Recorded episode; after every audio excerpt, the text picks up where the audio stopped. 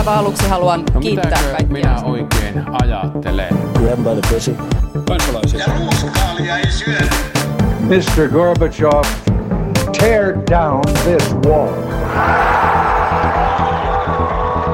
Politbyro. Oikein hyvää sateista loppuelokuun aamua. Täältä Politbyrosta täällä jälleen Sini Korpinen, Moikka.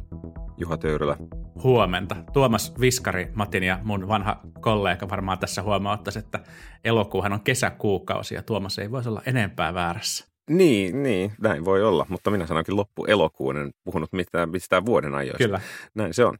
Sekä minä täällä myös, eli Matti Parpala. Ja jatkakaamme hetken vielä viime viikolla, viime viikolla eskaloituneesta Afganistanin, tai ehkä jo toissa viikolla eskaloituneesta Afganistanin tilanteesta, jossa nyt sitten Suomi on ollut mukana sotilasoperaatiolla ähm, evakuoimassa, evakuoimassa sieltä suomalaisia ja Suomelle töitä tehneitä ja, ja nyt sitten operaatio on eilen illalla päättynyt väitetysti suunnitelman mukaisesti, vaikka toki kyllä sitä pohditaan, että kuinka paljon siihen vaikutti sitten se eilinen terroriisku, mutta kuitenkin operaatio on nyt päättynyt ja varmaan on aika kysyä, että mitä jäi tällä erää käteen tai mieleen päälle tästä, tästä operaatiostamme.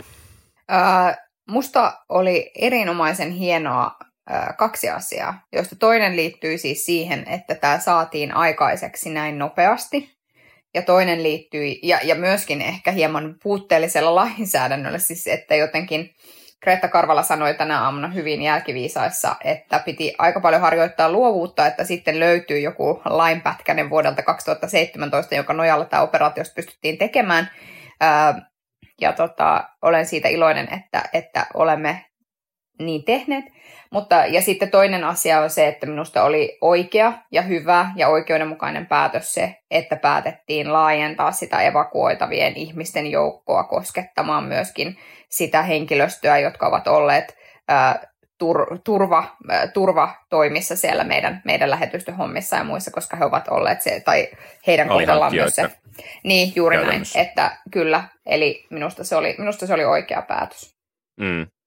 Niin tämä näytti mun mielestä kiinnostavalla tavalla sen, että kun virkamiehet saa tärkeässä asiassa käskyn etsiä keinot toteuttaa asiaa eikä etsiä ongelmia, niin, niin koneisto toimii, toimii tosi nopeasti ja, ja varmasti tästä voidaan sitten jälkeenpäin käydä keskustelua, että pitäisikö lainsäädäntöä tältäkin osin jotenkin, jotenkin muokata, mikä on, on niin kuin kiinnostava tämmöinen legalistinen keskustelupiirre meidän poliittisessa kulttuurissa, mikä on erityisesti ehkä tämän hallituksen, mutta myös viime hallituksen aikana korostunut, että, että, että lainsäädännön rajoitteet on, on se, mistä, mistä puhutaan tosi paljon sen sijaan, että puhuttaisiin, puhuttaisiin niin poliittisesta tahdosta, ja siinä on hyviä ja huonoja piirteitä. Toki on niin kuin hyvä, hyvä se, että suomalaisten sotilaiden lähettäminen maailmalle on, ei ole helppoa, vaan, vaan se, on, se on vaikeaa, ja se on, siinä on, siinä on tota, omat hyvät puolensa. Ja tietenkin tämä kertoo myös sitten suomalaisten ammattisotilaiden ammattitaidosta ja, ja, ja osaamisesta ja siitä, miten, miten tällainen operaatio kyettiin,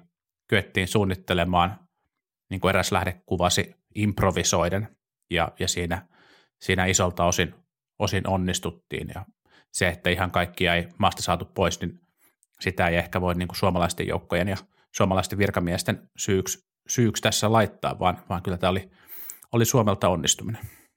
Mm.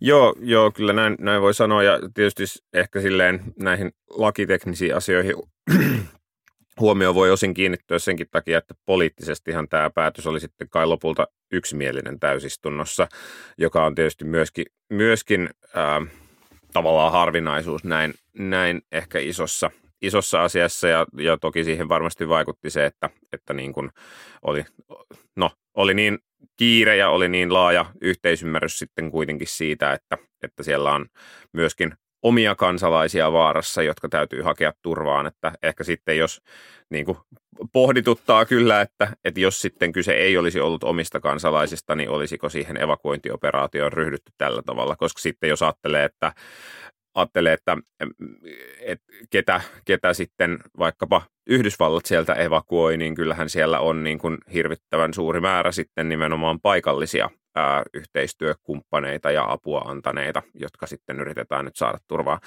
Ehkä se tulee tässä mieleen, että, että et niin kuin, no viime viikollakin ma- mainittiin tämä, että, että justiin esimerkiksi Yhdysvalloissa, en tiedä muista maista, mutta että on ollut jo pitkään voimassa laki, jonka perusteella ö, niin kuin heitä auttaneet afgaanit voi hakea näitä erikoisviisumeita, niin ehkä tavallaan meilläkin olisi joku tämän tyyppinen tämän tyyppinen niin kuin laki ja päätös voinut olla voimassa jo aikaisemmin, mutta toki se, että Suomessa on voinut, että hallitus pystyi tekemään sitten tämän päätöksen näin nopeasti, niin tavallaan sitten lopputulos oli kuitenkin, kuitenkin siinä mielessä sama ja että onneksi nyt hallituksessa ei ollut vaikkapa perussuomalaisia mukana, koska se olisi tarkoittanut todennäköisesti sitä, että aika moni olisi varmaankin jäänyt Afganistaniin oman kohtalonsa, oman kohtalonsa nojaan.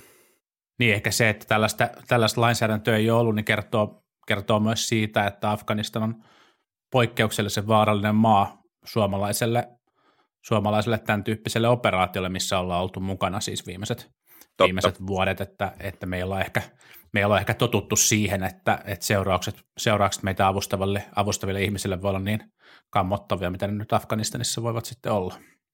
Mm. Niin ja ehkä ylipäätään, kun Juha nostit esiin tuon lainsäädännön kehittämisen, niin ehkä tietyllä tavalla siis niin kuin lainsäädännön kehittäminen siis siitä, siitä näkökulmasta, että esimerkiksi tällaisissa, ähm, tällaisissa maissa, joissa me ollaan ylipäätään rauhanturvaustehtävissä, niin mikäli, et, et kyllähän niin kuin voisi ajatella, että tämän tyyppinen ajattelu, että jos me ollaan siellä ja sitten siellä homma jotenkin perkelöityy, niin, niin mikä se on sitten tavallaan se niin kuin protokolla siinä, niin kuin välittämättä siitä, ketkä kulloinkin on hallituksessa, että, että tietyllä tavalla se loisi vähän niin kuin turvaa siihen tilanteeseen niin kuin niille meidän yhteistyökumppaneille.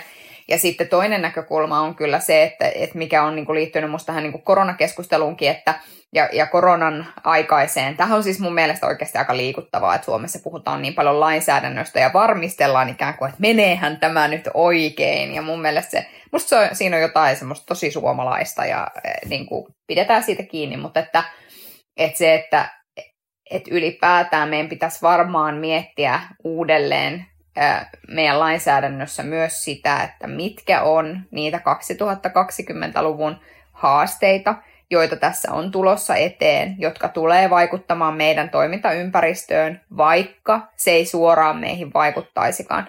Et, et kyllä, ja sitten ikään kuin lainsäädännön tarkasteleminen sen osalta, että esimerkiksi liittyen tämmöisiin niin kuin pandemioihin ja muihin, niin mä luulen, että ei me olla, we haven't seen the last of it. Että ei ole niin kuin, varmaan on näitä tulossa niin kuin myöhemminkin ja siinä tilanteessa tietysti auttaa, auttaisi, jos meillä olisi semmoinen tilanne, että, että me oltaisiin mietitty sitä lainsäädäntöä vähän niin kuin silleen etukäteen. Ettei tavallaan menisi homma niin kuin, te, hallituksen, hallituksen koronapassi hommissa. Että...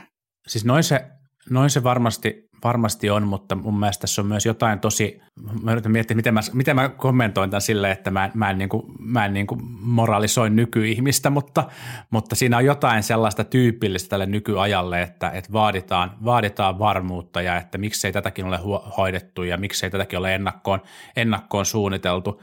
Ja kuitenkin – elämä tuppaa menemään niin, että tulee kaikkea yllättävää, johon ei ole osattu varautua, ja sitten kyse on ehkä siitä, että, että onko sellaiset onko niin kuin sellaista toimintakykyä vaikkapa, vaikkapa valtiolla ja valtion virastoilla ja, ja sit julkisella vallalla, joka kykenee toimimaan niissä haastavissa tilanteissa. Ja se, että et, et, et ehkä ne, niin kuin, miksei tähänkään ole varauduttu tai miksei tähänkään ole varauduttu tyyppiset, tyyppiset niin kuin, ää, lainsäädäntöä koskevat kommentit, niin niin ehkä se syy on se, että kukaan ei ollut keksinyt sitä aikaisemmin, että tällaiseen pitäisi varautua. Että se tulevaisuuden mm. ennustaminen tuossa suhteessa on tosi tosi hankalaa, ja mä tiedän sinne, että sä et tarkoittanut tätä, mutta, mutta että mua on pikkusen ehkä häirinnyt sellainen keskustelu, jossa, jossa jotenkin nyt niin kuin suomalainen lainsäädäntö näyttäytyy, näyttäytyy jotenkin täysin, täysin niin kuin onnettomana sen takia, että kaikkia erilaisia tilanteita ei ole kyetty ennustamaan.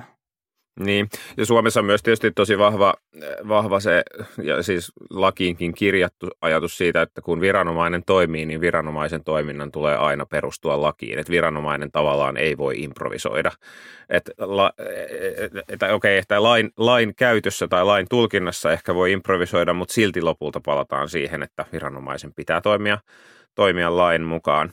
Ja, ja tota, niin, ehkä tämä se, mikä niin kuin herää mieleen, on just, että tietysti on varmaan muutakin äkillistä ja yllättävää, mitä voi tapahtua. Et, et niin kun, ja onhan nyt maailma sillä tavalla muuttunut, että esimerkiksi vaikka tämä ilmasto, potentiaalisen ilmastokatastrofin aiheuttamat niin äkilliset, vaikka mitä siellä Saksassa nähtiin nämä äkilliset tulvat ja yhtäkkiä niin kuin taloja veden alla ja ihmisiä kuolee ja kaikkea muuta, niin joku ton tyyppinen voi hyvin olla semmoinen semmoinen asia, joka voi jossain päin maailmaa, missä on suomalaisia, ehkä joskus jopa Suomessa, niin voi aiheuttaa äkillisen tarpeen vaikkapa puolustusvoimien reagoida siihen asiaan, niin, niin on ihan hyvä, että, että ennakollisesti yritettäisiin skenaarioida ja tarkastaa, että kaikkeen mitä tarvitaan, niin on sitten mahdollista reagoida. Ja tavallaan kyllähän meillä tässäkin sitten lopulta ne työkalut löytyivät, että ehkä jostain rajamailta, mutta kuitenkin.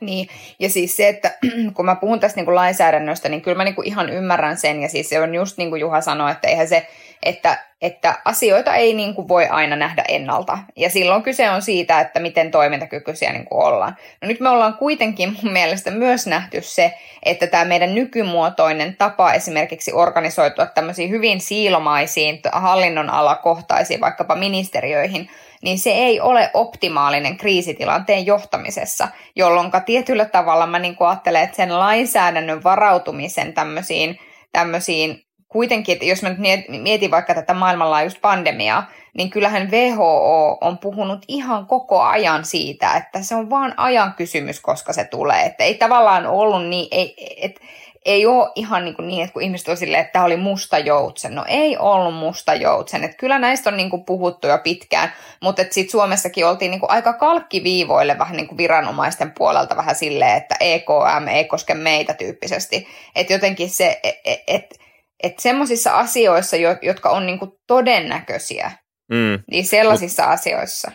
Tämähän oli, siis tämähän päätös nyt kun lähetettiin niitä sotilaita, niin oli poikkihallinnollinen. Siinä ulkoministeriö ja, ja puolustusministeriö teki yli tämän siilorajan rajan periaatteessa, tekivät yhteistyötä, että tavallaan kyllä se niin kuin osoittaa sen minusta, että, että on se mahdollista, mutta ehkä just se, mitä se vaatii, on se, että just niin kuin siinä pitää olla sitten äh, hallituksella tai ohjaavalla ohjaavalla toimielimellä pitää olla niin kuin selkeä tahtotila, että mitä tehdään. Ja siis siinä tavallaan tässä nyt just, tämä on niin mielenkiintoinen tämä kontrasti just tähän pandemian hoitoon, koska selvästi siinä pandemian hoidossa on ollut niin kuin voimakkaitakin poliittisia erimielisyyksiä tietyistä asioista. Ja sitten se on taas johtanut siihen, että se siiloministeriö näyttää niin kuin tehneen monessa kohtaa vähän niin kuin mitä haluaa.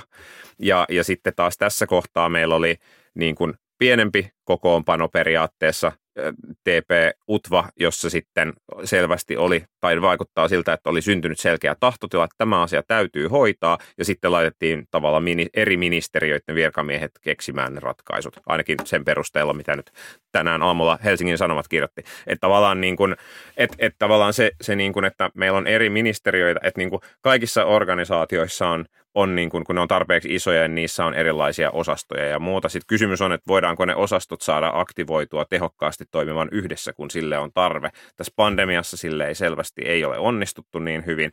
Tässä viimeisimmässä keississä Afganistanin kanssa näytettiin onnistuneen.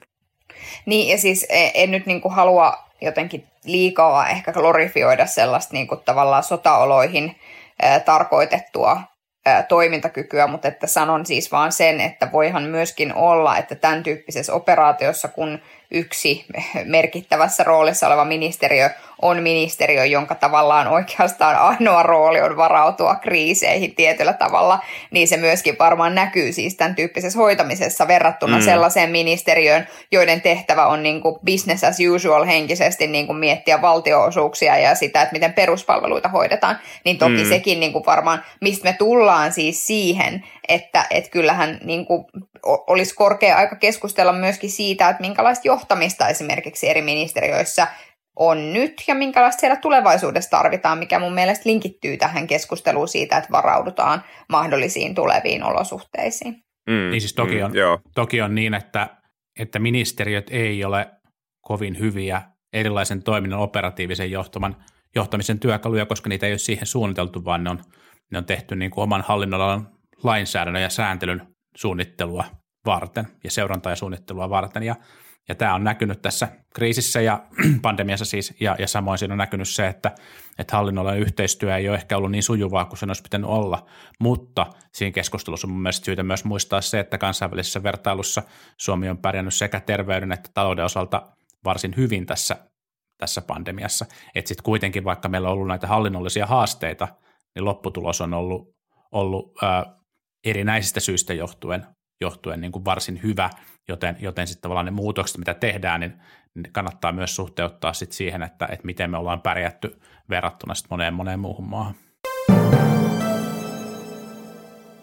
Joten me sukella turhan paljon tähän pandemian käsittelyyn, joka ei ole kerrankin tällä viikolla aiheellistalla, niin palatkaamme kotimaan, kama, palatkaamme kotimaan kamaralle ja, ja, ja perehtykäämme viimeaikaiseen – äh, ajankohtaiseen slaidikseen liittyen äh, tieteen rahoitukseen. Se on vissiin taas budjettiriihi tulossa ja, ja jostain asioista on riita löydettävä ja kun se tällä viikolla ei ole ollut ilmastoasiat eikä maatalous, niin, niin nyt se on sitten tieteen rahoittaminen. Ja nythän on se tilanne, että ähm, Suomen Akatemian myöntövaltuuksista on lähdössä, oliko se nyt sitten 40 ne, miljoonaa. 40 miljoonaa. Se, näin, ensi, ensi vuoden osalta ja nyt sitten tietenkin tästä, tästä äh, ollaan hyvin, hyvin vihaisia. Äh, kaikki muut paitsi Antti Kurvinen, joka on ottanut tämän asian stoalaisella, pohjalaisella tyyneydellä vastaan. Äh, No ei vaan. Äh, kyllä niin kuin, vähän ehkä näyttää siltä, että hallitus on tehnyt kehysriihessä jotain päätöksiä, jotka on päässyt tässä unohtumaan tässä viimeisen kuuden kuukauden aikana, ja nyt niitä pitäisi sitten korjailla. Niin siis, äh, nyt korjatkaa, jos on väärässä, mutta eikö ne Suomen Akatemian myöntövaltuudet tavallaan, eikö se leikkaus tullut nimenomaan niin, että, että niitä myöntövaltuuksia ei saa enää ulottaa sinne, oliko se vuoteen 2023 vai kuinka se nyt menikään, mutta että selvästi niin kuin ehkä, ehkä se, että, että tota, et se on niinku musta kiinnostavaa, että on niin eri tulkinta siitä, että mihin tämä liittyy. Että toisaalta vihreät sanoo, siis se, se mihin tämä mihin tää tavallaan, äh, mihin tämä menee taaksepäin siellä kehysriihessä, niin on niinku nimenomaan se, että, että on päätetty, että rahapelituotoista äh, ei, rahapelituottojen pienenemisestä aiheutuvia tulonmenetyksiä ei tulla täysimääräisesti eri osapuolille kompensoimaan. Eli tämä on tavallaan se, mihin tämä niin kuin juontaa juurensa. Ja 300 niin kuin, miljoonaa siis putoaa sieltä pois. Kyllä, ja juuri niin näin. Jo, jollain tavalla nämä kulttuuri, taide, tiede, järjestöt Urheilu, joutuu niin, sen. Just niin. näin. Niin, niin tämä niin kuin liittyy tavallaan siihen ja sitten sen, sen myötä niin kuin sitten näihin Suomen Akatemian. Ja sitten toisaalta niin kuin se just, että, että mun niin kuin jotenkin, että mä, mun on vähän vaikea niin kuin tavallaan saada kiinni ehkä jotenkin siitä, että mi, mistä tässä, niin kuin, että miten se voi olla niin eri se käsitys sit siitä, että mitä, mitä niin kuin on tapahtumassa. Ja Antti Kurvista on kritisoitu siitä, että eihän hänen kuulu ottaa, no ensinnäkin siis yksikään mun tuntemani pohjalainen ei ole stoalainen, eikä tyyni. Sanon vaan niin kuin siis sen. Ja sitten toinen asia on niin kuin se, että, että häntä on siis kritisoitu siitä, että eihän hallinnon alan ministeri voi ottaa näitä tyyneydellä, vaan hänen täytyy taistella hamaan loppuun asti pahoja valtiovarainministeriön virkamiehiä vastaan ja, ja puolustaa omaa hallinnon alansa. Ö, olen siitä sitä mieltä, että varmasti näin, ja sitten samaan aikaan olen kyllä myös sitä mieltä, että kyllä mä pidän ihan hyvänä myöskin sitä, että Antti Kurvinenhan äh, ajattelee tässä tekevänsä niin, että kun jostain on sovittu, niin se toteutetaan kunnes toisin sovitaan. Ja, ja si, sillä tavalla kyllä ihan, niin kuin, minun mielestäni hän on tässä ihan oikealla asialla. Että eihän se silleen voi mennä, että aina kun hallitus on päättänyt jotain, niin sitten niin kuin sankoin joukoin kuitenkin vähän niin kuin irtisanoudutaan siitä, että ei me sitä tälleen tarkoitettu, että ei tälleen niin kuin tehdä. Niitä veikkaus, veikkausvoittovarojen kompensoinnin lisäksi hallitus on päättänyt myös vuodelle 2023 muistaakseni 35 miljoonan euron, euron leikkauksesta tieteen tieteen rahoitukseen. Että tässä on nämä kaksi, kaksi ää, isolta kuulostavaa, mutta tietenkin oikeasti, oikeasti suuressa mittakaavassa ei, ei niin suurta, suurta leikkausta, joiden niin kuin merkitys on tietysti, tietysti ennen kaikkea tässä poliittisessa kehyksessä symbolinen. Aidosti se vaikuttaa totta kai monen tutkijan, tutkijan rahoitukseen, mutta, mutta tota, tässä poliittisessa kentässä tämä nyt on symbolinen, symbolinen taistelu. Mutta kyllähän tässä vähän kävi niin, että vihreät närkästyi siitä, että ministeri Kurvinen ei, ei pyrkinyt estämään näitä leikkauksia, joita tämä hallitus, jossa vihreät on mukana, päätti tehdä. Ja ehkä, ehkä nyt olisi semmoinen hyvä, hyvä hetki hakea sitä yhteistä liimaa, niin kuin politiikassa puhutaan, ja, ja istua vaikka saman pöydän ääreen ja miettiä, että ollaanko me oikeasti päätetty leikata tästä tieteestä, jos ollaan, niin sitten, sitten tehdään niin, ja sitten jos ei olla, niin sitten tehdään jotain muuta, mutta, mutta tämmöinen tämän kaltainen, tämän kaltainen niin kuin symbolisista asioista nokittelu asiassa, josta on jo tehty yhdessä päätös, niin ei kyllä auta yhtään puoluetta, jos, jos jossain nyt kuvitellaan, että, että t- tällä tavalla tieteen rahoituksen puolustaminen auttaa meitä profiloitumaan oikein äänestäjien edessä. Se hankaluus tässä asiassa on tietysti vähän se, että että kun tästä asiasta tuli kehysriihessä sovittu, niin sitten valtiovarainministeriö on kaiketi vähän niin kuin pakotettu ja varmaan ihan itse asiassa ilolla tekee sitten sellaisen budjetin, mistä, mistä poliittisesti on, on ollut aiemmin yhteisymmärrys. Ja sitten kun taas tietysti sidosryhmät, joihin tämä vaikuttaa, eli tässä tapauksessa siis Suomen Akatemia on tietenkin nostanut tästä metelin, niin sitten tietyillä puolueilla on varmasti aika kova paine ottaa sitten kantaa, että joo, no yritetään nyt löytää tähän sitten, sitten jotain ratkaisuja. Et sitä, että et niin kuin, kuinka kovaa justiin tässä nyt sitten Kurvisen kimppuun kannatti hyökätä, niin, ja, ja kuinka, kuinka niin kuin, miten, miten se sitten menee äänestäjille läpi, niin, niin se jää sitten ehkä nähtäväksi. ehkä tästä vielä tästä akatemiasta ehkä sen, sen verran epä, epäsuosittu mielipide, että tavallaan sit se, minkä, miksi akatemian rahoitukseen koskeminen on tavallaan helpompaa kuin moni muu asia, on se, että jos ymmärrän oikein, niin akatemian rahoituks, se ei tavallaan leikkaa keneltäkään, niin kuin, joka on jo saanut sen rahan, vaan se on tavallaan sitten tulevaisuuden vähem, pikkasen vähemmän projekteja tulevaisuuteen. Ja joo, että totta kai sillä sitten välillisesti voi olla vaikutuksia ja onkin, että kuinka moni vaikka saa sitten ää, työtä yliopistoja, yliopistoilta tai tutkimushankkeista, mutta että tavallaan se on, se on aika eri asia kuin sit vaikka sosiaaliturvaan koskeminen tai, ää, tai valtionosuuksiin koskeminen, josta Kurvinenkin taisi puhua, jotka sitten voi helposti vaikuttaa suoraan siihen, että, että millä tavalla palveluita vaikka kunnissa tuotetaan tai paljonko rahaa joku ää, niin kuin sosiaaliturvan turvaa saava saa tilille. Tässä tänne, tänne asti kuuluu, miten, miten tota Twitter-koneita eri puolilla Suomen yliopistokaupunkeja parhaillaan käynnistellään, niin ehkä, ehkä tähän on hyvä todeta, että mä luulen, että me kaikki ollaan sitä mieltä, että Suomen kannattaa panostaa tieteeseen ja tutkimukseen aika paljon tällaisessa tilanteessa, ja aina tämä disclaimerina mainittakoon, ja kaikki voivat jatkaa mm. rauhassa päivänsä. Kyllä, mutta et, et hallituksella on, tulee olemaan suuria vaikeuksia siihen menokehykseen palaamisessa, kun on samaan aikaan vielä tämmöisiä niin kuin kierrepalloja, niin kuin tämä veikkausvoittovarojen vähentyminen. Se, se ei ole helppo yhtälö ja se, se tulee aiheuttamaan vielä paljon itkua ja hampaiden kiristelyä, kun mennään va- kohti vaalivuotta 2023.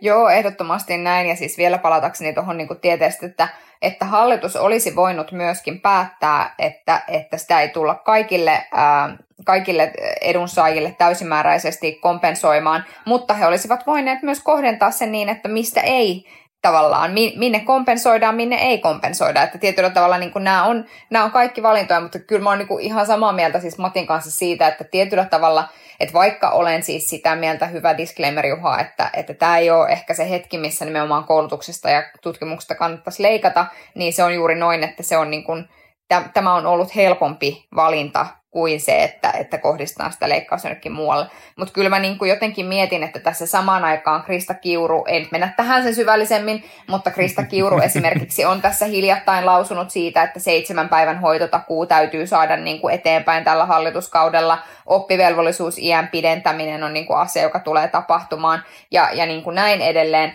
Niin, nämä kaikki maksaa tosi paljon. Nämä kaikki maksaa ihan älyttömästi rahaa. Ja samaan aikaan, kun mä niin kuin ajattelen, että siellä on varmasti hienoja niin kuin ajatuksia siellä taustalla, niin sitten kuitenkin niin kuin pitäisi pystyä priorisoimaan sitä, että mihin, mitkä on niitä ensisijaisia asioita, mitä tehdään.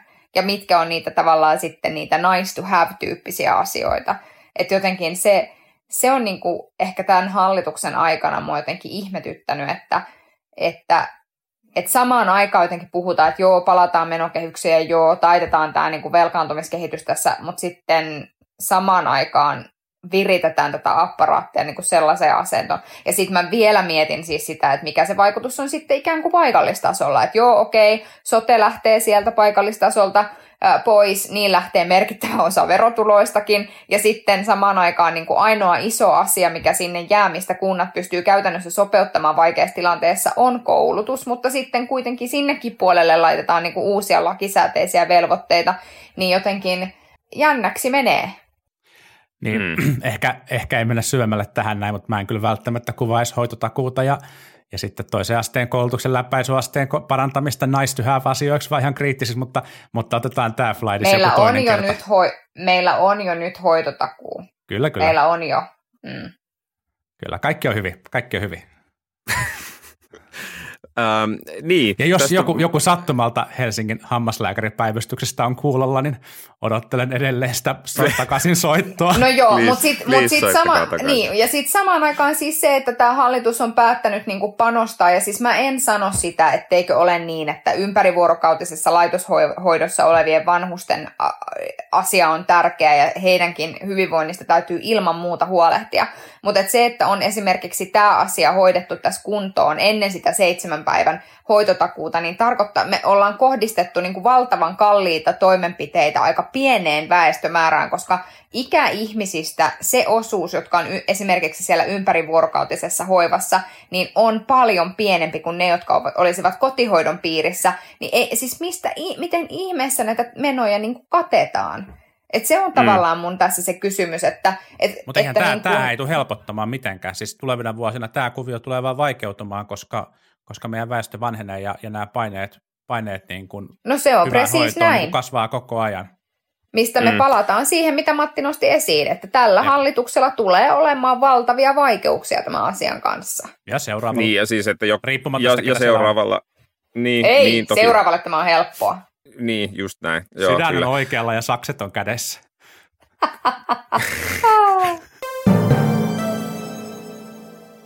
Seuraavasta hallituksesta puheen ollen voidaan ottaa vielä, vielä päivän kolmas, kolmas aihe ja katsoa, että miltä se seuraava hallitus sitten todennäköisesti, todennäköisesti näyttää. No siitähän emme tiedä vielä mitään, mutta sen tiedämme, että HS Gallup äh, tässä viime, viime päivinä julkaistu, niin näyttää siltä, että kokoomus jatkaa porskuttamista Gallupin kärkisijalla ja, ja SDP on siinä melkein samoilla sijoilla 19,2 kun kokoomuksella 19,8 ja perussuomalaiset jatkaa laskuaan noin 17 tällä hetkellä ja muuten asetelma aika lailla Muutenkin asetelma on aika lailla sama kuin, sama kuin tähänkin asti, mutta se, sen, minkä sen, minkä ehkä panin merkille, en tiedä oletteko samaa mieltä, mutta jotenkin tuntuu, että, että kuntavaalien jälkeen tämä kokoomuksen Orpon, Orpon meininki on ollut jotenkin huomattavasti vapautuneemman oloista kuin mitä se oli ehkä ennen, ennen vaaleja. Ja nyt tietysti tämä ää, niin kuin hallituksen keskinäinen kinastelu esimerkiksi näistä koulutus- ja tiede, tiederahoituksesta on tietysti sellainen asia, joka on aika niin kuin, siihen, siitä, on, siitä on helppo räksyttää opposition puolelta. Vähän niin kuin tietysti edellisellä hallituskaudella sitten asetelma oli, asetelma oli toisinpäin. Niin, siis mä, sa, mä, mä veikkaan, että mitä pidemmälle me mennään tällä hallituskaudella, niin sitä enemmän nämä tietyt, tietyt kipupisteet, mitä tässä hallituksessa on, mitkä liittyy taloudenhoitoon, työllisyydenhoitoon, ilmastokriisin hoitoon, mä luulen, että ne on niin kuin nämä, niin mitä pidemmälle me mennään, niin sitä selvemmiksi nämä erot tulee käymään, koska kohta on se hetki, kun ne päätökset pitää sitten ihan oikeasti tehdä, jos ne aikoo tällä hetkellä, täl, tällä hallituskaudella tehdä. Niin jotenkin se, se asetelma, jossa sitten käydään sitä keskinäistä ta- taistelua näistä asioista, ja jos se yhdistyy siihen, että ei saada aikaiseksi riittävän hyviä niin kuin kaikkien näkökulmasta ratkaisuja, niin silloin se kyllä palvelee tosi paljon oppositiopuolueita. Et musta se on niinku se perusmekaniikka, että näin, näin se olisi välittämättä siitä, mitkä puolueet olisivat hallituksessa. Tämä on aikoinaan palvelut myöskin keskustaa, joka sitten ei olekaan enää menestystä nähnyt. Mutta että, että jotenkin se niin kuin, että mä niin kuin luulen, että, että nyt niin kuin varmaan se taktiikka jotakuinkin on se, että lay low ja annetaan hallituksen kaatua itse omaan mahdottomuutensa. Ei ne siis mitään kaatumassa ole, mutta siis tarkoitan vaan, että, että, että ikään kuin ajatellaan, että kyllä se meidän kannatus tästä nousee, kun vaan niin kuin annetaan noiden tuossa vieressä kinastella. Niin tämä kannatuskärkiasema ja hyvä menestys kuntavaaleissa auttaa kokoomusta ehkä kahdella tavalla.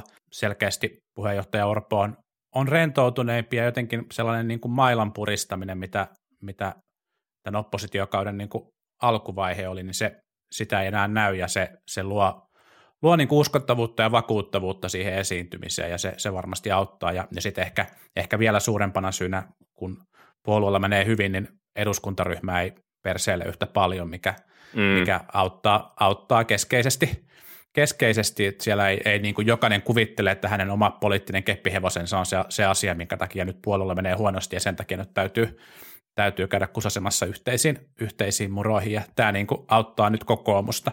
Varmaan sitten perussuomalaisten osalta on kiinnostavaa nähdä, että miten, miten uusi puheenjohtaja ottaa, ottaa julkisuudessa asemaansa ja siellä ehkä on, on suurempaa tarvetta pyrkiä, pyrkiä niin kuin haastamaan ja, ja heiluttamaan, heiluttamaan asioita, koska, koska sitten täytyy päästä, päästä esille. Tällä viikolla lämmitti, mm. lämmitti kovasti myös perussuomalaisten entisen puheenjohtaja Timo Soinin aito huoli siitä, että miten puolue nyt käy, kun Jussi halla luopui, luopui tällaisella ratkaisevalla hetkellä puheenjohtajuudesta. Että sieltä tuli sellaiset tsemppiterveiset vanhalle puolueelle.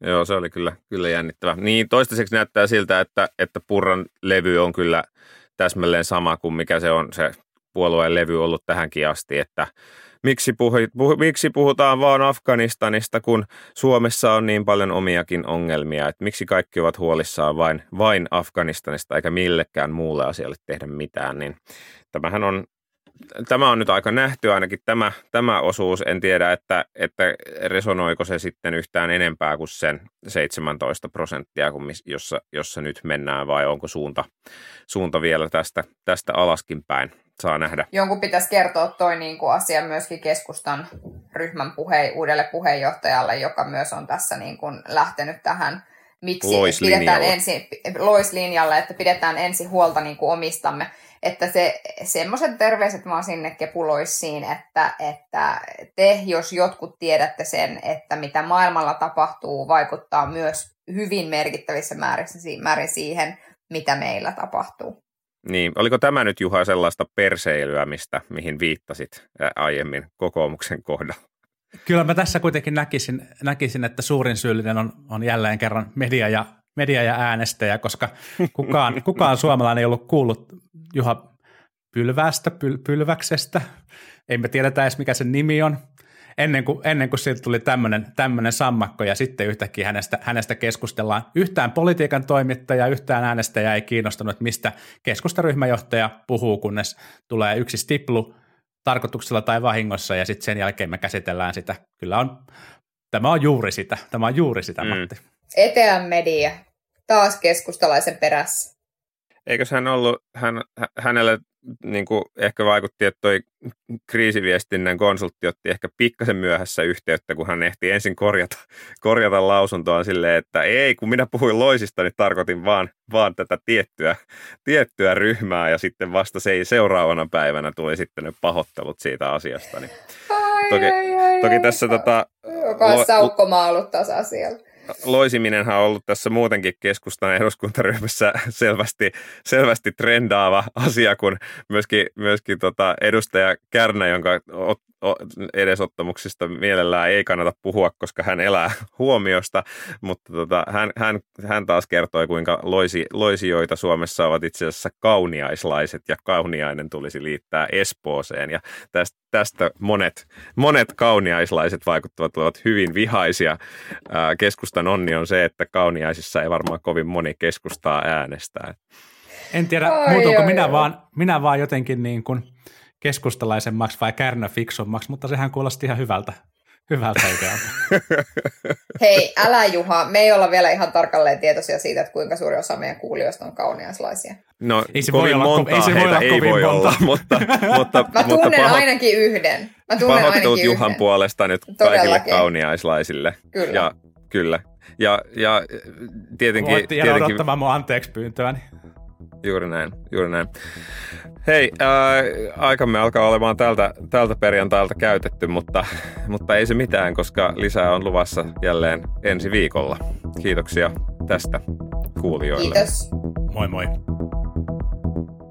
Politbyro.